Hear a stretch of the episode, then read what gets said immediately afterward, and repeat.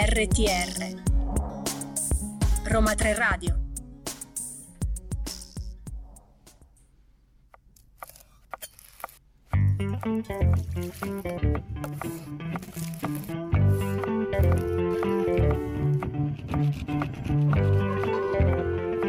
La scienza? In credenza. Buon pomeriggio a tutti dalla Scienza in Credenza, da Paolo. E da Alessandra, eccoci, buon pomeriggio a tutti. Oggi anche un po' in ritardo, però. Leggermente, ma non lo sottolineiamo. Noi partiamo, andiamo, carichi. Oggi c'è una bellissima giornata, quindi siamo ancora più carichi. Carichissimi. Questo sole che ci carica. Siamo pronti eh, a parlare di... Oggi parliamo di miglio, oh, questo cereale. Ecco, diciamo subito che è un cereale perché eh, Non- abbiamo fatto un lo piccolo conoscono. sondaggio Alessandra e effettivamente il miglio non lo conosce nessuno, quindi Esatto. è un cereale. Abbiamo chiesto un po' in giro, effettivamente questo cereale è poco conosciuto, infatti vi do subito un piccolo dato, Eh, pensate che ricopre il 3% del commercio dei cereali, quindi molto poco, Sì. anche se speriamo che magari in futuro eh, possa eh, aumentare un po' questo Certo. dato, perché è un cereale che eh, racchiude una storia molto ricca. Molto interessante. Molto interessante e anche molte curiosità a livello scientifico che come al nostro solito vi andremo a dare. Certo. Prima però di... Non prima di avervi dato i contatti. i nostri Dobbiamo soliti forza. contatti che come al solito mi prendo io la briga di dare sperando Per di non favore. fare le mie solite gaffe vi dico che potete seguirci sui nostri social Facebook e TikTok Roma 3 Radio con il 3 scritto a lettere Instagram per il momento non è disponibile tornerà Ci hanno tornerà hackerato l'account. mannaggia però torneremo vi ricordo anche di, sentir- di continuare a sentirci su radio.uniroma3.it con il 3 scritto a numero, sempre qui sulla Scienza e Credenza Roma 3 Radio. E quindi dicevamo Paolo, Che oggi sarà anche una puntata eh, speciale perché avremo un ospite poi più, più in là. esatto, Non vi finalmente torna, ehm, torneremo ad avere un, un nuovo ospite qui alla Scienza in Credenza. Dopo lo- l'ultima puntata sulle uova, oggi torniamo a parlare del miglio con un ospite speciale che poi vi presenteremo. Nel mentre andiamo in musica e ci ascoltiamo Players. Siamo tornati alla Scienza in Credenza, Alessandra e Paolo. Iniziamo subito ad entrare nel magico mondo del miglio, questo cereale meraviglioso. Io direi iniziamo un po' a parlare dalle origini, vero Paolo? Un po' Sì, dalla storia. ehm, il miglio è una pianta eh, coltivata fin dalla preistoria. E le origini sono alquanto incerte, però l'ipotesi più accreditata che è quella che si sia originato eh, in, eh, in India. Infatti al giorno d'oggi l'India è il maggior produttore mondiale di miglio. E con, ehm, e con questo ehm, ci colleghiamo subito alla ehm, coltivazione del miglio. Infatti eh, il miglio è una pianta eh, erbacea appartenente alla famiglia delle graminacee, eh, che sarebbe quindi la famiglia eh, botanica di tutti i cereali, di tutti, di tutti i cereali come appunto il riso, il mais, il frumento, e tutti i cereali che conosciamo. Mi- mm, Infatti il miglio è un cereale minore. Un cereale minore proprio perché tu prima l'hai detto, no? Il- rappresenta solo il 3% della, esatto, solo il 3% della, della produzione rispetto, mondiale. per esempio, viene da pensare un po' al farro, l'orzo, no? Quei classici riso, mais, cereali. certo, mm, mm, quelli che sono molto più prodotti eh, a livello mondiale. E ehm, quindi dicevamo, eh, appartiene alla famiglia delle graminacee. E, mm, è una cultura cerealicola capace di adattarsi eh, a terreni eh, con bassa fertilità, eh, in regioni molto aride e in climi anche molto caldi. Quindi è, è una, è una pianta eh, capace di resistere al fenomeno della siccità, un fenomeno molto attuale. Importantissimo secondo me questo dato Quindi che ci hai dato. ha eh, bisogno perché- di molta poca acqua. E quindi, mh, ricollegandomi al discorso delle coltivazioni, eh, si, colti- si coltiva appunto in regioni calde. Per questo probabilmente l'origine è eh, in Asia, quindi in, in India. Sempre un po' in Eh, Oriente, il certo. miglio ci, ci collega sempre all'Oriente, che noi le scienze anche credenze andiamo sempre un po' a viaggiare, no? In giro per il mondo, quindi in Certo. India abbiamo la- questa coltivazione maggiore di miglio. Quindi è una pianta che teme il freddo e ovviamente eh, se, se piace il caldo eh, teme il freddo.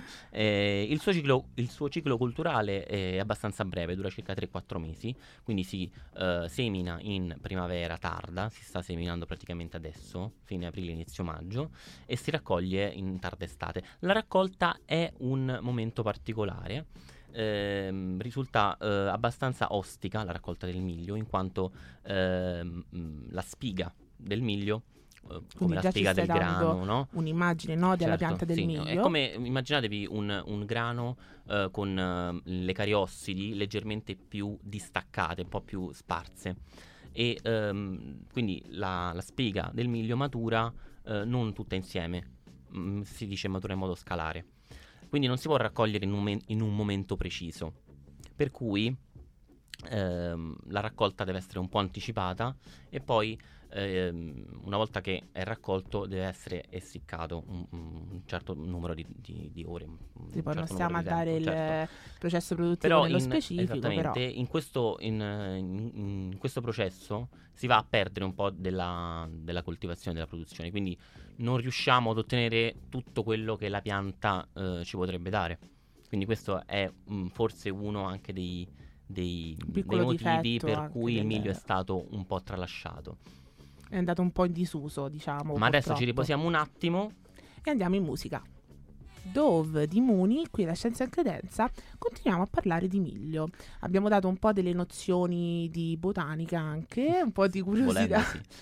Sì, Beh, dai, abbiamo dato pochino sì. un po' di abbiamo dato un po', detto un po' i vantaggi a- agricoli, agronomici di- del- della coltivazione di miglio e ehm, un altro dato interessante è che il miglio è caratterizzato da una lunga conservabilità. Pensate che infatti è grazie a questo cereale eh, che poteva quindi essere stoccato nei magazzini per, eh, in magazzini mh, anche piuttosto grandi, eh, la città di Venezia, i cittadini di Venezia, assediati dai genovesi nel 1378, si salvarono eh, dalla morte per fame proprio grazie al miglio che loro avevano stoccato e avevano potuto quindi co- mh, tenerlo eh, conservato per molto tempo senza che si, degra- si- si degradasse o venisse attaccato da parassiti, da batteri, da microrganismi che poi quindi insomma eh, Certo. si sono salvati grazie al miglio.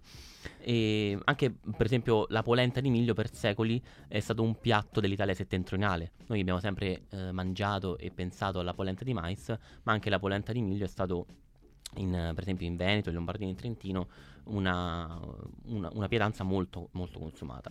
Quindi esiste anche questa polenta di miglio. Mi, mi ispira molto, eh, lo vorrei assaggiare un giorno. Magari andiamo a farci un viaggetto su al nord. Dopo queste eh, nozioni un po' di storia anche che ci ha dato Paolo, io invece vorrei ehm, parlarvi proprio del miglio dal punto di vista ehm, di, di quello che è in commercio, no? di quello Sì, che troviamo in cosa tro- commercio. cioè, come lo troviamo? Come lo troviamo? Innanzitutto è fondamentale, secondo me, distinguerlo in due eh, diciamo categorie diverse. Abbiamo il miglio bruno, detto anche miglio integrale, che è costituito principalmente da chicchi interi, quindi sono co- contenenti da crusca, germe ed endosperma, quindi tutte le stratificazioni del, del chicco del, del miglio. Eh, il seme quindi viene poi conservato in tutta la sua naturalità ed è dunque al massimo del- delle sue potenzialità. Quindi abbiamo questo chicco grezzo, diciamo, che contiene il massimo delle sue... Ok, quindi come riso integrale anche, che Esatto. troviamo spesso al supermercato. Infatti abbiamo una forte presenza di fibre e di amidi che forniscono quindi direttamente un'energia ehm, Pazzesca. pazzesca. comunque un alto valore energetico e anche comunque di fibre e eh, vitamine che sono contenute nella cariosside, quindi nella, cioè nella parte esterna della cariosside che non viene eliminata nel eh, miglio bruno. Esattamente, invece a differenza del miglio bruno abbiamo il miglio decorticato o anche detto semi-integrale che appunto a differenza di quello integrale ha subito un processo di raffinazione o di perlatura, quindi viene più lavorato rispetto al miglio bruno e eh, durante appunto questa fase di raffinazione perde una gran parte della crusca e mantiene germe ed endosperma, quindi a differenza del miglio bruno abbiamo una perdita di materiale in più. Diciamo. abbiamo una perdita di fibre e anche di qualche vitamina e- che sono contenute appunto nella parte esterna, nella come si chiamano le, le lolle. le lolle. E- Abbiamo dei piccoli dubbi esistenziali e ehm, c'è- esiste un'altra piccola distinzione del miglio. Queste sono le due macro categorie, diciamo, ma abbiamo anche ehm, varietà di miglio, come per esempio quello più conosciuto ovviamente è il miglio giallo, quello più comune, quello più diffuso, ma abbiamo anche il miglio eh, bianco che è utilizzato principalmente in realtà come mangime per uccelli, ma esiste anche il miglio bianco, il miglio nero, ma anche il miglio rosso che ehm, ha delle curiosità interessanti che vi dirò dopo la musica. Questa era Sola dei Liba. E torn- Sola. Sei una sola, ma no scherzo. torni- torniamo subito a bomba con la scienza in credenza, eh, Roma 3 Radio. Stiamo parlando di miglio. Stiamo parlando E di miglio. Come lo possiamo trovare in commercio? Sì, prima nominavo no, i vari tipi di miglio, il bianco, il giallo, di tutti i colori, ma eh, c'è una cosina interessante sul miglio rosso. Innanzitutto il miglio rosso è molto conosciuto in India, come abbiamo detto prima, e eh, è conosciuto anche come, eh, con il nome di finger millet. Dici per- Millet, mille, miglio in millet inglese, per diciamo. miglio, esatto. tecnico. Poi finger perché? Perché ehm, il suo- l'aspetto della testa del grano è composto da cinque punte e quindi è molto simile alle cinque dita della nostra mano. Quindi hanno dato Quindi questo nome finger millet, molto, molto curioso. Onomatopeico. Onomatopeico, esatto. Bellissimo. Poi l'ultimo tipo di miglio che mi viene in mente è il miglio nero, eh, che a differenza del miglio giallo è molto più ricco di silicio. E poi è, è più bello secondo me a livello estetico, lo posso dire, tutto nero, fighissimo, sembra un po', no? Vabbè. Niente, queste sono mie eh, introduzioni in più. Invece, eh, torniamo un po' a parlare dal punto di vista un po' più nutrizionale, no? Del miglio, mh, Paolo. Che cosa ci, ci dici? No, il miglio mh, sicuramente come tutti i cereali ehm, ha la caratteristica di avere un contenuto di eh, carboidrati mh, pon- eh, preponderante, quindi eh, la sua principale eh, funzione è quella energetica. Ehm, ha un buon apporto eh, calorico, però comunque mh, se noi andiamo a consumare eh, il miglio bruno, quindi il miglio eh, al quale non è stata eh, asportata tutta la parte di fibre, eh, sicuramente eh, facciamo, un- cioè, andiamo ehm, a abbassare l'indice glicemico, quindi ad abbassare la, la quantità di, eh, di- di zuccheri che subito entrano nel nostro sangue. Quindi ehm, dal punto di vista ehm, nutrizionale eh, è meglio, come un po' mh, sempre si dice, no? mangiare cereali integrali, ehm, ogni tanto andare a, sci- a fare questa- questo tipo di scelta a discapito poi ehm, del tempo di cottura perché i cereali integrali come appunto il miglio bruno o anche il riso integrale risultano ehm, cuocersi in molto più tempo Ci si mette una vita. sì, ci si mette una vita, un po' quindi- il pubblico che dalle sue ci si mette una vita a cucinare i cereali integrali, però sono buonissimi. c'è Però le, cioè, le fibre comunque fanno bene al nostro organismo anche per la flora batterica intestinale, vanno a fungere da prebiotici, quindi per, nu- nutrono la nostra flora batterica intestinale. E per quanto riguarda poi ehm, altri nutrienti, all'interno del miglio abbiamo uno spiccato contenuto di sali minerali rispetto ad altri cereali, quindi eh, spiccano il ferro, il fosforo, eh, ma anche un discreto apporto di vitamine del gruppo B.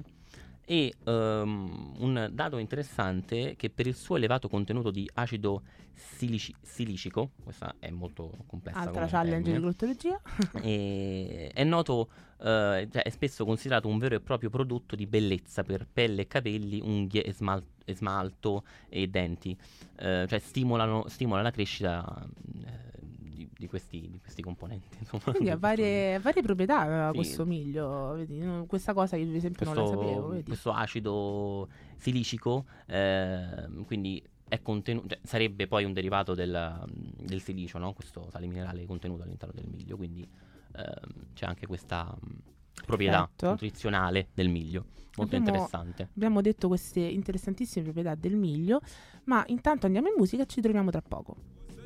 Eccoci qui, siamo tornati, eh, Scienza in Credenza, Paolo ed Alessandra.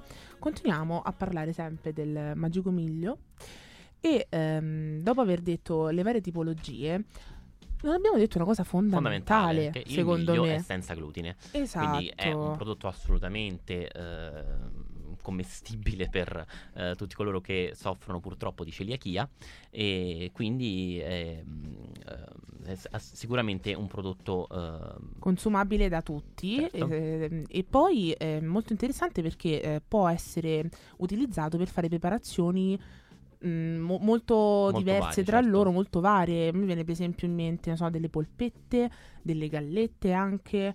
eh, non sì, so, non è molto adatto alla panificazione proprio perché non contiene glutine. Mm, Esattamente, però ma comunque esiste, possiamo certo. divertirci in cucina ad, ad utilizzare il miglio, anche rendendolo farina, no? Perché se noi eh, prendiamo il miglio decorticato, quindi il miglio quello bruno, diciamo, lo frulliamo, quindi lo andiamo a triturare e diventa un po' anche mh, come farina, appunto una Non polvere. proprio una farina, però ecco, una, Una polvere, polvere, dai. quale si possono fare appunto, per esempio una sorta di polenta, potreste farci. Sì, le La farina preparazioni di miglio comunque in commercio si trova, è venduta. si trova, ma e- comunque potete dilettarvi in cucina ad utilizzare questo cereale in tutti i modi che volete. Certo. Appunto, io ho dato alc- alcuni spunti, ma mh, ci sono a- tantissime altre preparazioni, ma soprattutto dolci. Perché, per esempio, a Napoli si faceva e si fa tuttora il migliaccio, che è questo dolce, questa torta tipica ehm, di Napoli, appunto, ehm, fatta con principalmente il miglio. Quindi ehm, molto buona, devo dire, io l'ho assaggiata una volta, ehm, la, la voglio rifare a casa perché eh, secondo me è molto divertente anche Certo. da fare. Quindi questo fa capire no, anche la versatilità di questo No, cereale. certo, e anche ci fa capire che il miglio ehm, in, in- epoche passate era sicuramente più utilizzato di adesso. Se Sì. esiste una ricetta comunque di un- una ricetta popolare come eh, può essere il migliaccio, allora sicuramente il miglio mh, prima era molto più utilizzato di adesso.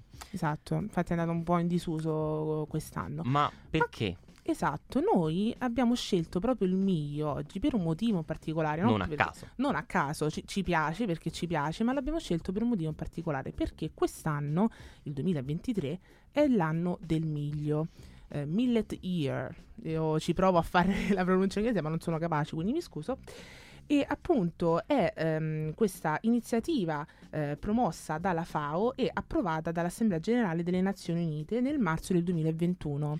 Quindi eh, la FAO, giustamente per chi non lo sapesse, eh, Food and Agriculture Organization è l'organizzazione delle Nazioni Unite per l'alimentazione e, l'agri- e l'agricoltura.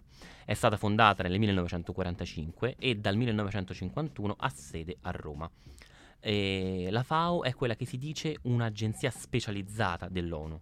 Conta più di 190 Paesi membri e il suo mandato principale è quello di raggiungere la completa sicurezza alimentare per ogni essere umano e di conseguenza eliminare la fame, diciamo tra virgolette la fame nel- dal mondo. E ehm, della FAO, del collegamento col miglio e dell'anno del miglio ce ne parlerà ampiamente il nostro ospite. Che che- vi introduciamo al prossimo eh, dopo la musica. Questa era Cake by the Ocean di Dince. Din, Dins, non so Cake se by si the pronuncia così. Ocean, Paolo. Ocean, Ocean, Ocean, scusate. Vabbè, dai, la mia pronuncia in inglese, eh, sto imparando, sto facendo il corso. E eccoci qui, la scienza in credenza, eh, a parlare di miglio. Ed è arrivato il momento di introdurre il nostro ospite. Lui è un futuro dottorando in economics all'Università di Zurigo, attualmente è consulente per la FAO per gli aspetti socio-economici della produzione e distribuzione di prodotti agricoli e alimentari. È inoltre appena tornato da una missione negli Emirati Arabi Uniti proprio per conto della FAO ed è qui con noi il dottor Matteo Machiorlatti. Ciao Matteo, Ciao Alessandra, io ciao ti do Paolo. subito del tuo, eh, perdonami, sono un po'... Possiamo darti del tu, quindi ci confermi che possiamo darti il tuo Perfetto, lei. meno male, grazie. Ok, grazie. Io partirei subito con la prima domanda, perché appunto abbiamo parlato di eh, l'anno del miglio e quindi vo- ti vorrei chiedere perché la FAO ha proprio scelto il miglio per il 2023. Allora, intanto mh, grazie mille per l'invito, eh, grazie a Roma 3 Radio e mh, è un piacere essere qui con voi. Allora sì, mh, come avete anticipato, il 2023 è stato istituito dalla FAO come anno del miglio. E, mh, le ragioni di questa scelta sono varie e probabilmente non riusciremo a discuterle tutte, ma alla base dell'importanza che è stata riconosciuta al miglio sono alcune caratteristiche biofisiche e nutrizionali e diciamo anche le sue potenzialità ehm, conseguenti. Come dicevate, il miglio è un cereale molto antico, mh, resistente e adattabile a varie condizioni climatiche e biofisiche mh, e che richiede un utilizzo di input e risorse abbastanza ridotto per la sua coltivazione. Eh, per fare un esempio concreto, il miglio richiede meno acqua per la sua produzione rispetto ad altri cereali classici che immaginiamo come il riso ehm, o il grano e si adatta anche bene um, a climi aridi come quello subsahariano e di certe aree dell'Asia, come dicevate anche India ad esempio. Um, infatti proprio in quelle zone, in quelle aree, è un, è un cereale che è abbastanza diffuso ed ha un ruolo mm, molto importante, in certi casi essenziale, sia dal punto di vista nutrizionale, ambito in cui non voglio entrare, non mi azzardo a dire la mia assolutamente, ehm, e sia Siamo qua a culturale. giudicarti, eh, attento. e, e sia culturale. Mm, Allo stesso tempo, mh, se facciamo di nuovo un confronto con altri cereali, eh, il miglio non è particolarmente diffuso nel consumo mondiale, ehm, come lo sono ad esempio appunto il grano, il riso, il mais, ehm, e quindi un aumento della sua produzione sarebbe un'occasione appunto eh, per aumentare quelle che sono la biodiversità agricola, la diversità delle colture e diciamo di conseguenza anche diversificare l'alimentazione. Questo è un vantaggio non solo dal punto di vista nutrizionale, appunto, eh, ma anche dal punto di vista della sicurezza alimentare.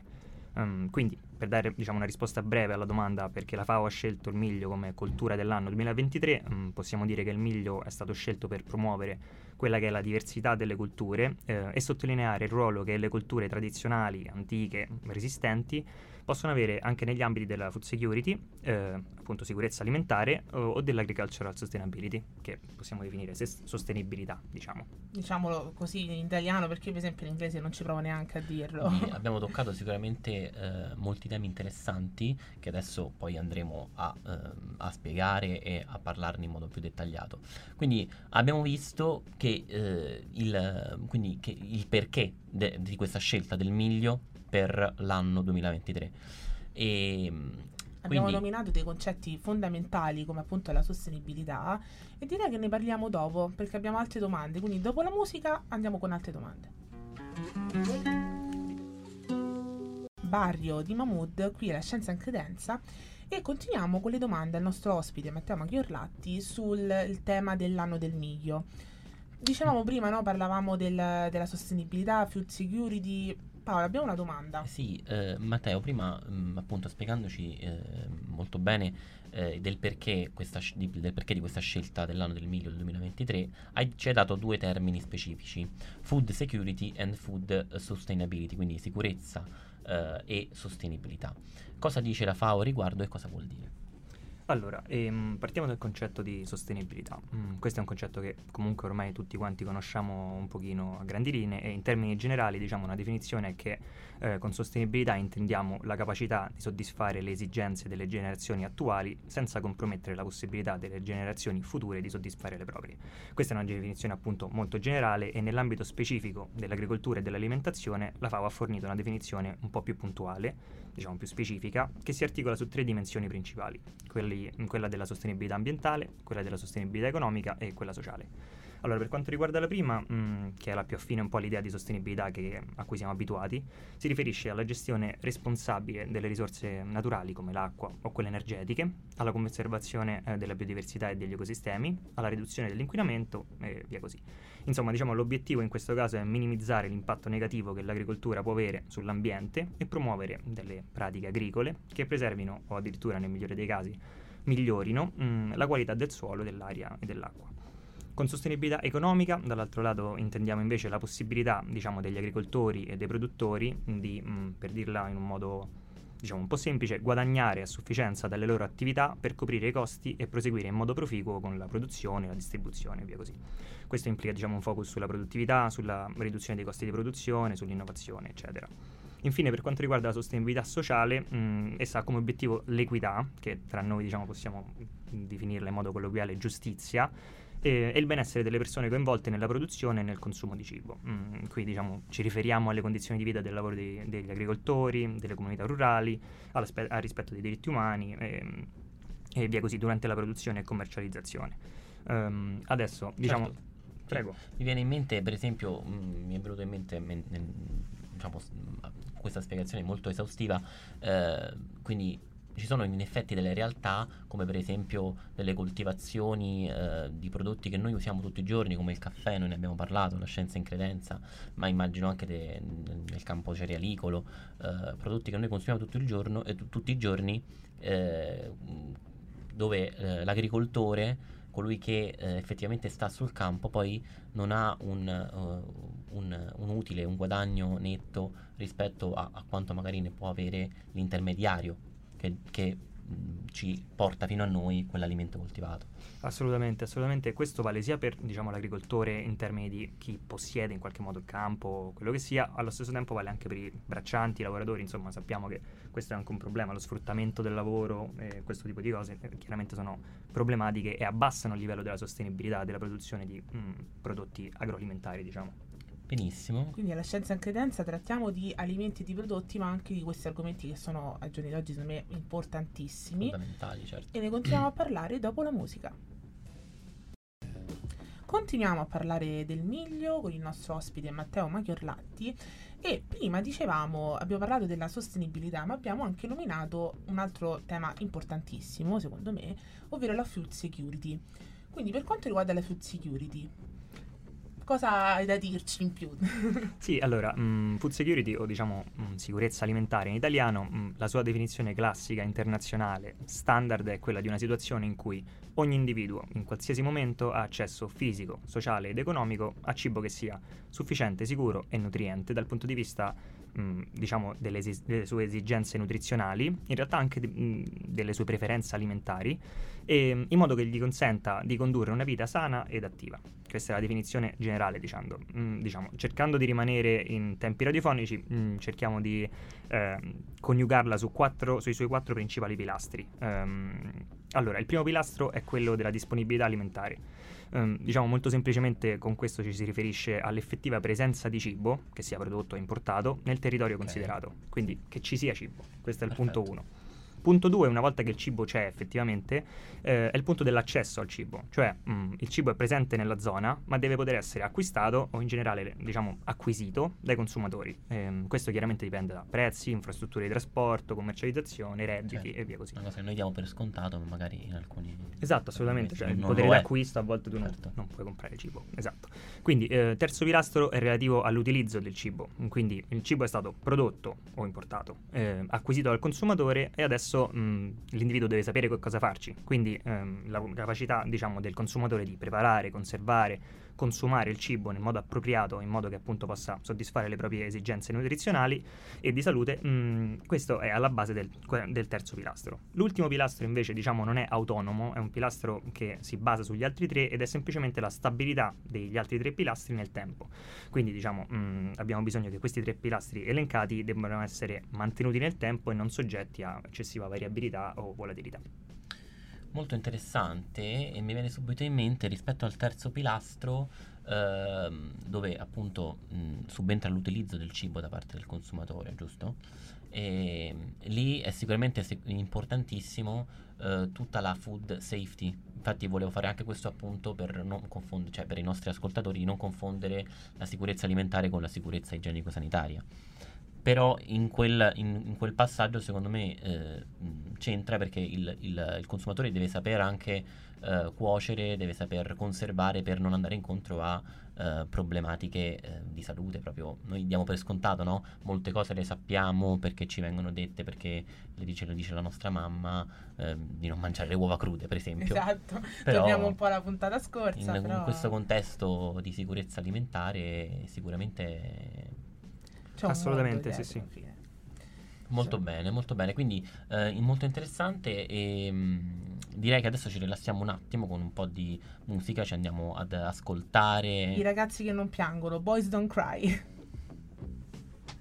e siamo tornati qui alla Scienza in Credenza e eh, purtroppo è il momento di andare in chiusura. È il momento di andare in chiusura. Abbiamo parlato eh, del miglio, abbiamo parlato con Matteo, il nostro ospite, eh, della FAO e di come abbiano, eh, di come e del perché abbiano scelto questo cereale per rappresentare il, l'anno 2023. Quindi abbiamo parlato dei pilastri delle food security, insomma oggi eh, abbiamo affrontato temi attuali. Siamo entrati in, proprio in pieno nel mondo del miglio, ma anche di tutto ciò che concerne questo certo. cereale. Questo, questo, ci fa capire quanto l'alimentazione, il mondo del cibo sia connesso uh, assolutamente a aspetti culturali, sociali eh, assolutamente a 360 attuali. gradi si può collegare con qualsiasi cosa, questa certo. è l'importanza del cibo. Quindi noi eh, ringraziamo, iniziamo a fare i nostri ringraziamenti e ovviamente ringraziamo di cuore tantissimo eh, Matteo Machiorlatti per essere grazie stato mille. qui ospite con noi. Grazie a voi, grazie a voi. È stato molto eh, esaustivo anche nei tempi, cioè che non è una cosa da... Molto bravo, eh, perché non è semplice, bravissimo. Prima esperienza in radio già con dei tempi ottimi, quindi bravissimo. Grazie, Poi, scusami, grazie. Eh, spieghi, cioè, futuro dottorando, quindi ti facciamo gli auguri per il tuo dottorato. Grazie. In economics. in economics, in economics sì. quindi sarebbe economics. Scienze economiche, Scienze sì, economiche, economia pura. Fantastico, auguri Matteo. Grazie, per grazie mille. future A voi per la avventure. vostra trasmissione. Grazie. Grazie mille. E ringraziamo inoltre anche i nostri ascoltatori, grazie per averci ascoltato come sempre qui su radio.uniroma3.it, ricordo con il 3 scritto a numero. Eh, vi ricordo anche inoltre di seguirci sui nostri social, Facebook e TikTok Roma 3 Radio con il 3 scritto a lettere. E importantissimo, se vi siete persi questa interessantissima puntata eh, sul miglio e sull'anno del miglio, riascoltateci su SoundCloud, Spotify come Roma 3 Radio Podcast. Benissimo e buon weekend. Buon weekend, ci Ciao a risentiamo prossimo venerdì, sempre qui dalle 15 alle 16. Consumate il miglio. Consumate il miglio e ci vediamo il prossimo venerdì. Ciao ciao.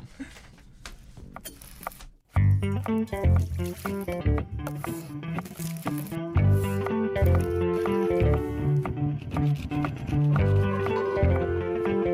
scienza? In credenza?